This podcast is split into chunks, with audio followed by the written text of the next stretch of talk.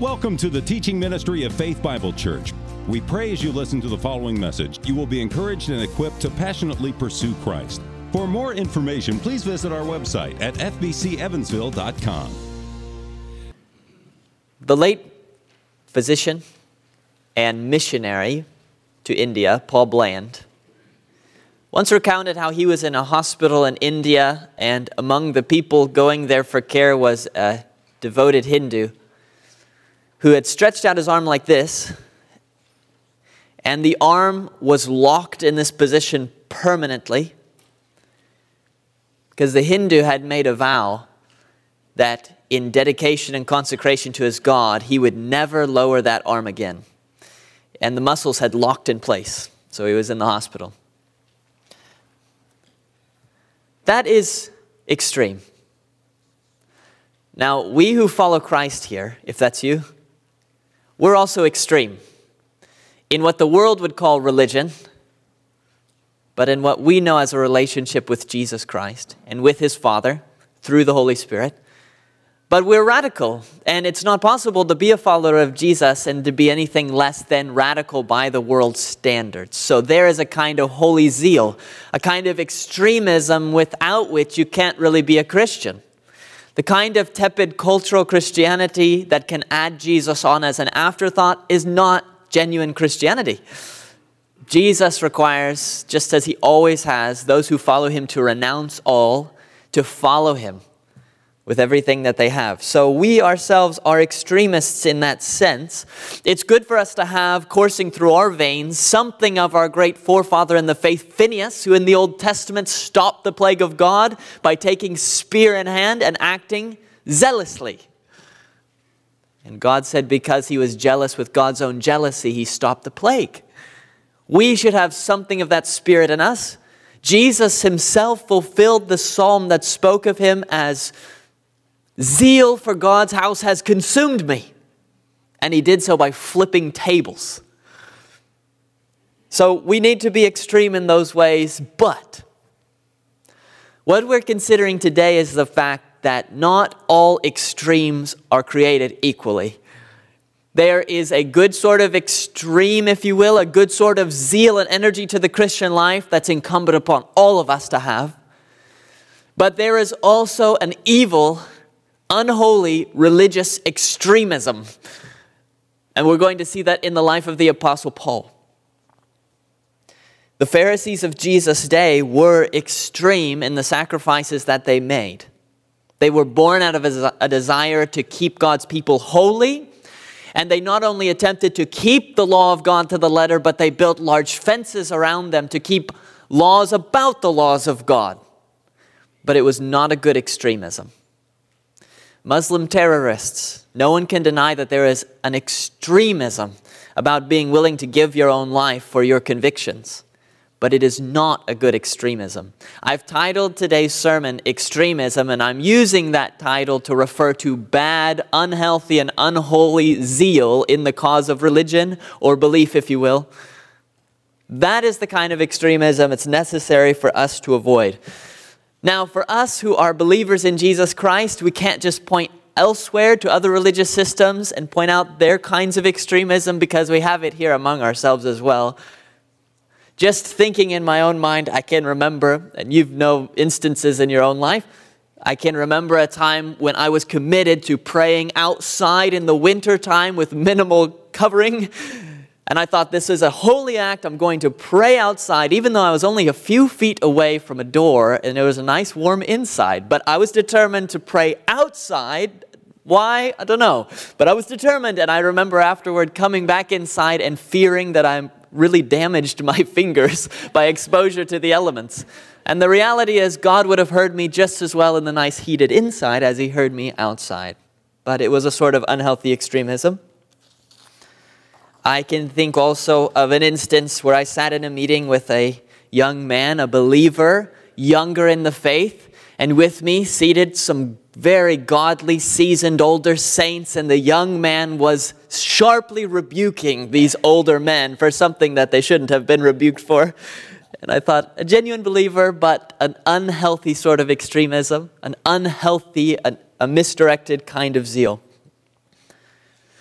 We're talking about extremism today because that is exactly what the verses in Galatians 1 discuss, verses 13 and 14. Paul is about to begin a more than a chapter long discussion of his own history as a way of proving that he didn't make up the gospel. He wants to demonstrate mainly today that it was very unlikely that he would not only make up a gospel, but even believe it because he used to be a Jewish extremist. Let's see that in our text, Galatians chapter 1, verses 13 and 14.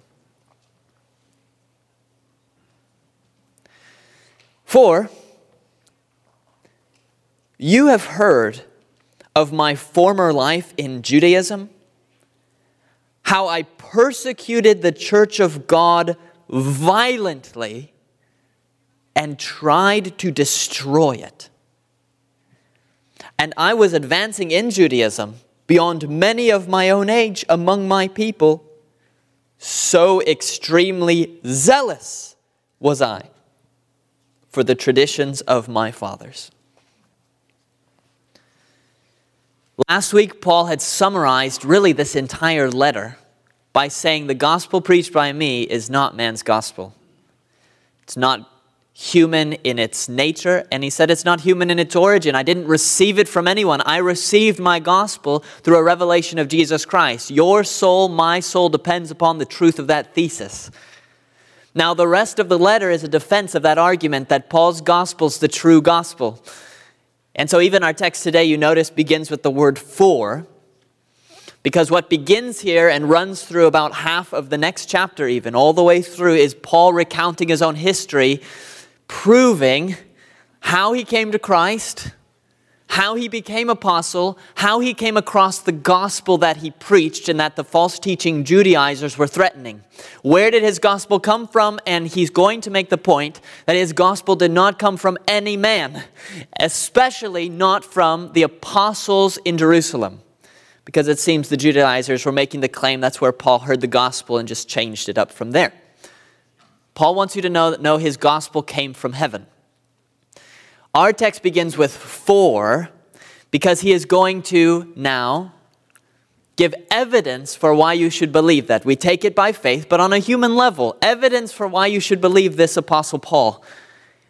And the very first thing he wants to get across to the Galatians is how unlikely it was that he, of all people, would ever preach the gospel that he preaches, much less invent it out of his own head. The suggestion is that there must have been direct intervention by Jesus Christ. There must have been a supernatural power involved to change him from what he is in verses 13 and 14 to what he becomes in verses 15 next week on or 2 weeks from now onward. That's the point. That's that's where these verses fit in. But we want to do something with these verses that we did also last week, because not only is that the argument that Paul's making, but in making that argument, through the Holy Spirit who has us in mind, Paul is also going to provide for us an example. Last week it was an example, or a few weeks ago, an example that we should not be people pleasers, because that was Paul. He was not a people pleaser.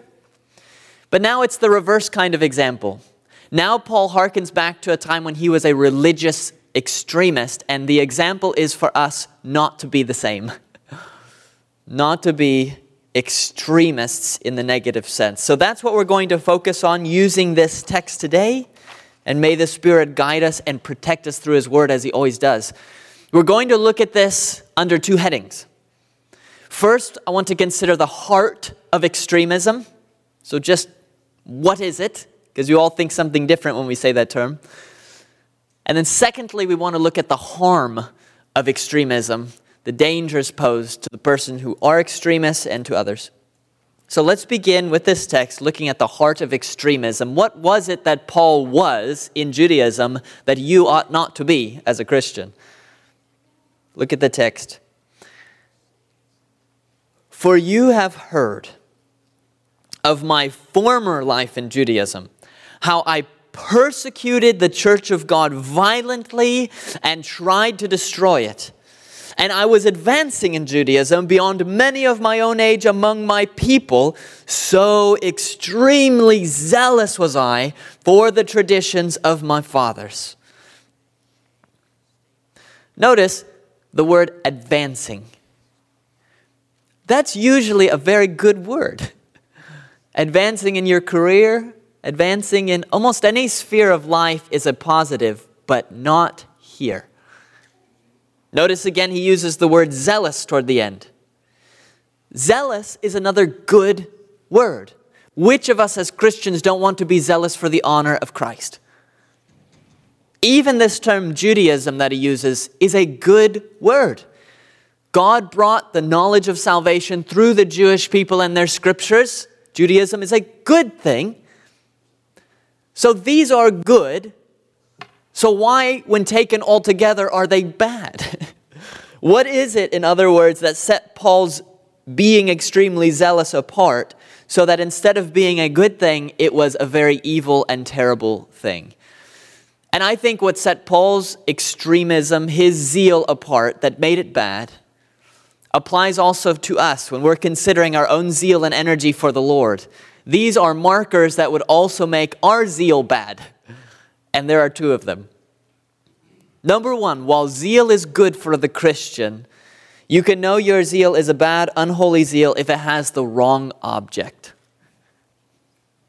Start at the end of our passage. So extremely was zealous was I good so far for the traditions of my fathers. The object of Paul's zeal was the traditions of his fathers and that is a serious problem.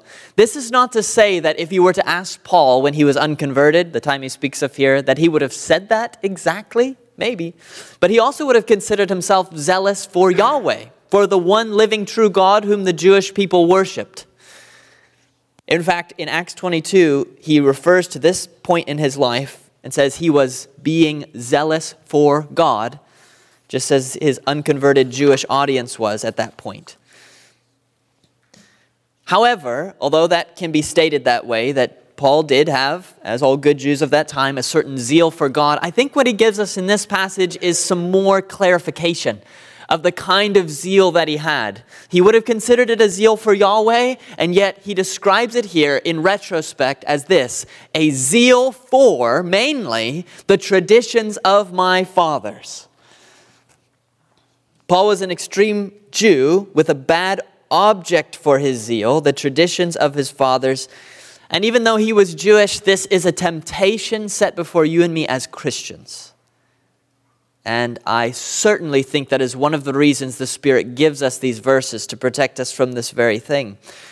What he did is something we're all tempted to do, which is he took traditions of his fathers and he confused them for God and the truth of God. I do not at all doubt that when Paul, this well trained academic, rabbinic, Jewish scholar studying under Gamaliel, when he thought deeply about his allegiance, it would be to Yahweh, and yet it was so packed with traditions, with what Rabbi so and so said and Rabbi such and such, with this buildup, almost a corrosive buildup, where somewhere at the beginning there was the Old Testament scriptures, even for the Pharisaic party of which he was a part, that was at the core, and yet this corrosive buildup of human traditions, which always happens, builds around that until it completely departs from it. And that was Jesus' main criticism of the Pharisees and people just like Paul back then. So there is, even in Paul's day, when he thinks of his unconverted self, some attachment to the Bible, the Old Testament scriptures. It's not like Paul, as a Jew, threw the scriptures away and said, I just am interested in traditions handed down by my fathers. You know that within any religious system, it's always this way if there are sacred texts. So for us as Christians, traditions that we get used to, passed down through generations, always have some connection to the Bible. But the question for us, what demonstrates whether it's just tradition that we're zealous about or God and His truth, is is this a truth that builds out of Scripture itself? Or is it a truth that comes from a forefather somewhere, a culture somewhere that we like, and then after the fact, we attach it to the Bible. There is a very large difference between those two things. I'll give you just one example if that's not clear. So, for us, there are many believers who would be similar to us in conviction, and maybe some who are here, who believe that the King James Version of the Bible is the only accurate, faithful translation of the scriptures into English, and some into any language at all. The King James Version, which was authorized by King James of England in 1611 and revised afterward a little bit, but that 1611, sometimes called the Authorized Version, is a great translation. I love to read it. The language is beautiful and ornate, although fairly dated today because it's been several hundred years. But there are some who believe they don't. I appreciate the King James. I like the language. I like Shakespeare, so I like the King James. I like the language, but that's different than saying that the King James Version which has been passed down from the forefathers, is the only translation a Christian can use. But there are many churches actually that do make that claim.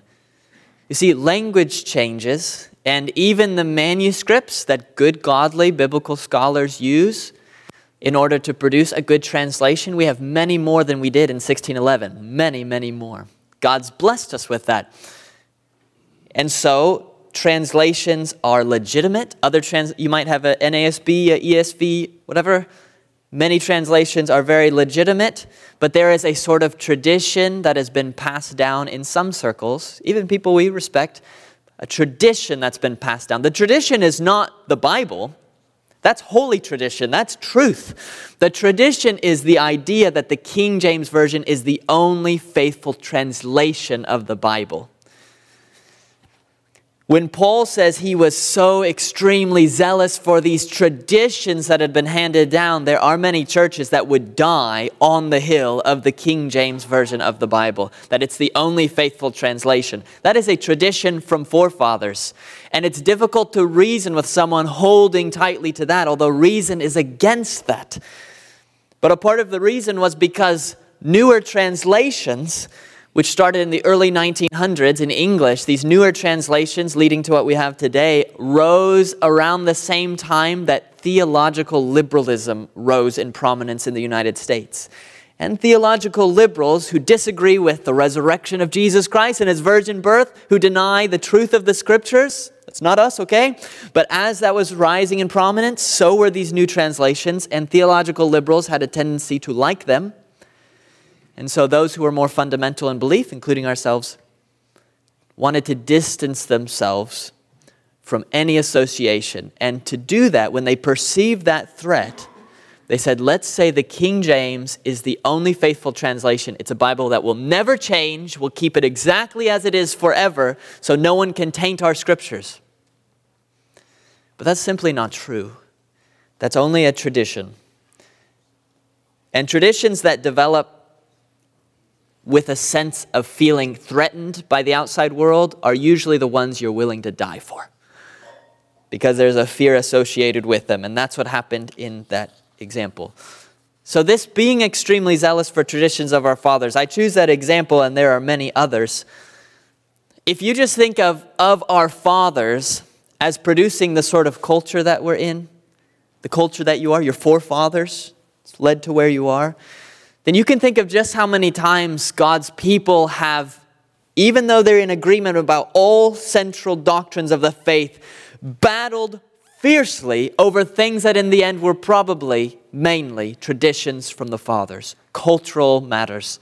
We can hear down the echoes of the last decades people saying, So extremely zealous was I for my preference in music in worship. Many battles over this. So extremely zealous was I for, not even against those who differ on political positions from me, but those who differ in political emphasis in the same position. so extremely zealous was I for the decorations in the foyer, for the color of the carpet, for the look in the front, for changes made to the external building. And all of us know that shouldn't be the case, and all of us know that is the case it is a temptation before all Christians that there are traditions handed down from our fathers. There are things culturally that we appreciate that eventually for us become something we are extremely zealous about. Paul's extreme zeal was wrong because its object was wrong. And if the object of your extreme zeal is wrong, if it's not Jesus Christ and his very clearly revealed truth in the Word, not some secondary obscure point, but very clear teachings from the Word, if that's not the object of your zeal, then you are being an extremist in not a good way, which Paul was doing as well as a Jew, and we do not want to do. So, wrong object, that's extremism. There's a second marker for us, though, and it was there for Paul too, and that is even if you have the right object or aim of your zeal, if you go about it the wrong way, it's still extremism. It's still bad. wrong method, we could say. Wrong object, wrong method. Notice that here with Paul, he says, I persecuted the church of God violently and tried to destroy it.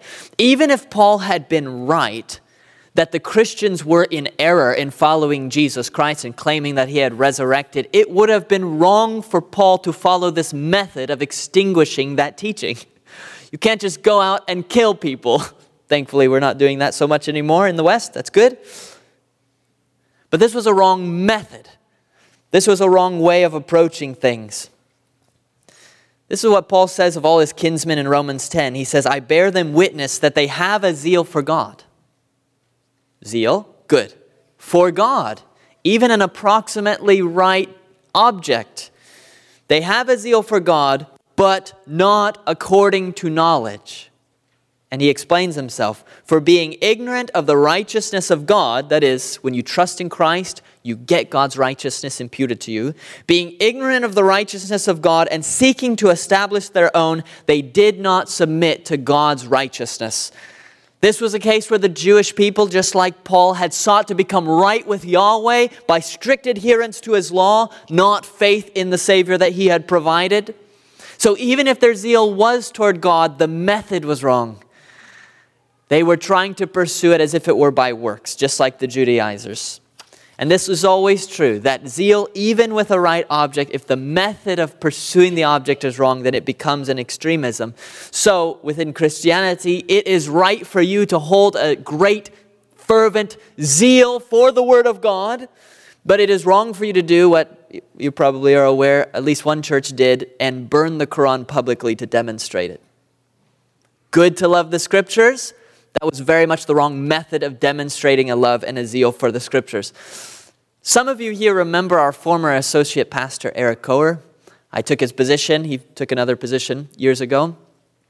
I remember Eric telling me one time because he used to be on staff with Campus Outreach, so helping students, and there was a college basketball player who had come to Christ. And this basketball player, as he was playing basketball now as a Christian, carried over old habits of getting so angry on the court. So the player told Eric, I'm going to quit basketball. I just get too angry. So to fix the anger, I'm quitting basketball. And Eric told him, and often gave this counsel, that's a good observation, and that's the wrong application. so maybe it's good that you want to overcome your anger, but is this the right way to go about it? How about we actually deal with the anger that you have? Which would be a better way to approach it. So, if your zeal has the wrong object, or even the right object but the wrong method, it's going to become an extremism. That's exactly what it was for Paul. So that's the heart of extremism. Let's not be that. But that moves us now to the second point of the passage, which is the harm of extremism. What does it matter if you have the wrong object or method in your zeal? Well, Paul tells us why it matters. First of all, extremism hurts yourself. Paul started by saying, You have heard of my former manner of life. And you cannot see the expression on Paul's face when he wrote or spoke that to a secretary to write down, but it might have been a grimace. Paul's former manner of life was something that he was not proud of. It's something that pained him. It comes up time and time again in his writings, and it's never something that he's proud of. It's something he derives no pleasure from. You are probably aware, and maybe have used the phrase, that Paul referred to himself in 1 Timothy 1 as the chief of or foremost of sinners. And you and I, aware of our own weaknesses, often apply that phrase to ourselves. We are the chief of sinners. But interestingly, Paul was not referring to his ongoing struggle with sin as a Christian in 1 Timothy 1. When Paul referred to himself as the greatest sinner there is, he was thinking entirely back to his former life in Judaism. He was ashamed of what he was. He persecuted God's people. He could say of that time what he wrote in Romans 6:21. But what fruit were you getting at that time, former life, from the things of which you are now ashamed? And then of his own apostleship, he could say, For I am the least of the apostles, unworthy to be called an apostle, because I persecuted the church of God. There are probably some who are here right now who are religious in every respect, who are willing to make sacrifices even for God here you are at church. You could be somewhere else on a Sunday morning, and yet you've not from the heart genuinely trusted in Jesus Christ, rested in His grace, received a full pardon.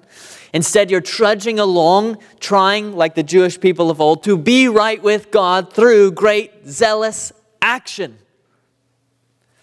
That is a kind of extremism. You might not be lethargic about religious things, you might be deeply concerned about your own soul deeply concerned about the things of Christianity and its progress in the world, and yet you're going about it the wrong way, you hurt yourself with that kind of extremism. Not receiving and embracing the grace that Jesus Christ provides. Paul resisted that. No doubt he had heard the gospel. He was putting Christians to death. He stood by while Stephen was stoned and proclaimed the gospel. He was there watching the coats. He approved of his execution and then pursued Christians to the death. There's no doubt that Paul had heard something of Jesus. That's why he was persecuting the followers of Jesus. But in his heart, he was completely closed off to the message of the gospel. Because his extremism, was pursuing righteousness through strict religious sacrifice and observance. And it only really, in the end, hurt himself. If he would have continued in that way, he would have entered into judgment forever because of an extremism unwilling to submit itself to the easy yoke of Christ. This is why Jesus said, Whoever would save his life will lose it. Religion and religious extremism, as odd as it may seem, is a way of trying to save your own life.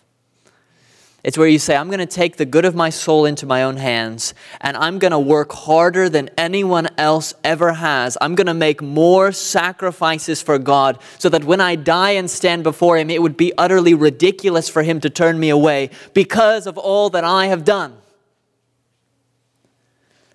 It's the same way Muslim terrorists feel before they kill themselves in harming others. And the worst harm they do, it's terrible to do harm to others, the worst harm they do is to themselves and to their own souls. Verse 14, Paul reflects and says, I was advancing in Judaism, notice, beyond many of my own age among my people. Probably Paul was keenly aware of that fact before he was converted. Because religious extremism tries to get itself in a good place before God by going beyond other people. You compare yourselves with yourselves. You find other people less committed to Jesus, less willing to sacrifice. You say, I go beyond them. I will do everything necessary and make every sacrifice. And you think that putting yourself at the front of the group is what's going to earn God's respect and hence earn salvation. Paul says, That's what I used to think in my former life, and I was completely wrong. Religious extremism hurts yourself because it's not guided by God's word, by the gospel, by the promises of free grace, but it goes on ahead without it. So that's first. Secondly, extremism hurts others. That's pretty obvious in our text. He says, I persecuted the church of God violently and tried to destroy it. If you want to know more what that looked like, here's Luke's description of it in Acts chapter 8. Saul was ravaging the church. And entering house after house, he dragged off men and women and committed them to prison. And then in Acts 26, here's how Paul described himself I myself was convinced that I ought to do many things in opposing the name of Jesus of Nazareth, and I did so in Jerusalem.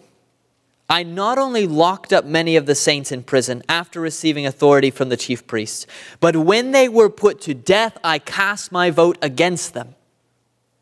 And I punished them often in all the synagogues and tried to make them blaspheme. And in raging fury against them, I persecuted them even to foreign cities.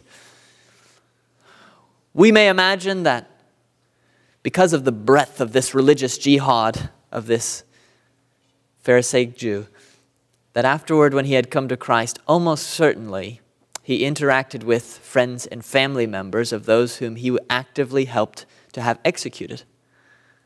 It was a part of what certainly reminded the apostle that he was the chief of sinners. It reminded him of all the damage his religious extremism had done. Really, fundamentalist religious extremism, whether it's in us, our temptation toward it, or in any religious system, it's always a blend of confidence and insecurity. That's what it was for Paul. An absolute confidence that he could not be persuaded otherwise, that he was following the true path of God because it had come to him from his forefathers. He could not be persuaded. Reason meant nothing. Even the scriptures were unable to penetrate and change his mind. But that confidence was blended together with a genuine insecurity when it came to the followers of Jesus who are rapidly multiplying and perverting this precious Judaism that I love.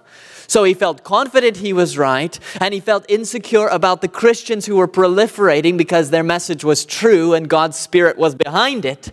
And his response, just like all extremism's response, was a sort of aggression against the perceived threat.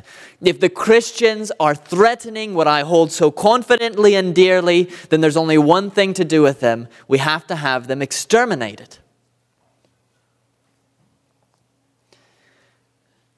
Now, by God's grace, this might look like our former life, but if you're in Christ, it's not your present life.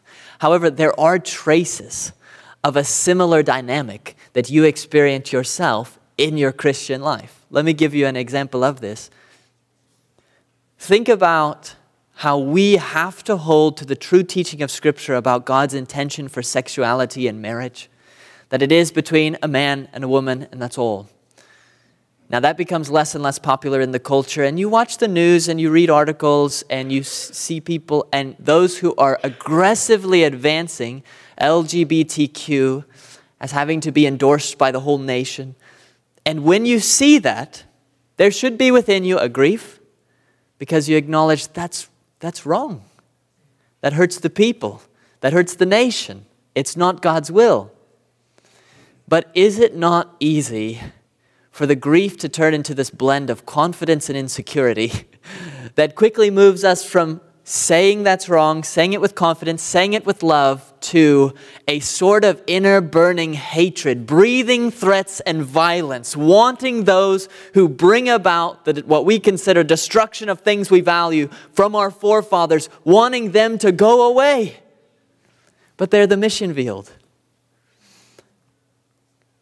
That is a kind of extremism we're tempted with, and it harms others. It's hard to say how much harm has been done by the mistreatment by Christians of those who we should be loving, telling them they're wrong, but loving. I'll never forget the genuinely trembling hatred I witnessed in a dear older believer, a woman who I knew from a, a Christian bookstore, uh, who attended there at times. I'll never forget, we were talking, she had seen the news about Muslim extremists. I think it was decapitating, doing something horrible. And I'll remember she was literally trembling in a rage, hateful toward those doing these things. We can feel a sort of righteous anger, but that was not a righteous anger. She wanted them not just to be done away with, but to suffer. and she expressed it verbally the hatred that she felt for them. Paul was just such a religious extremist, like the Muslim extremists were. But Christ loved him. It's not possible for us to love our enemies unless we're willing to fight against this temptation toward a zeal that we decorate with Bible verses, but in the end is a zeal for our own preservation. It's to protect us and our traditions, our culture, us. No.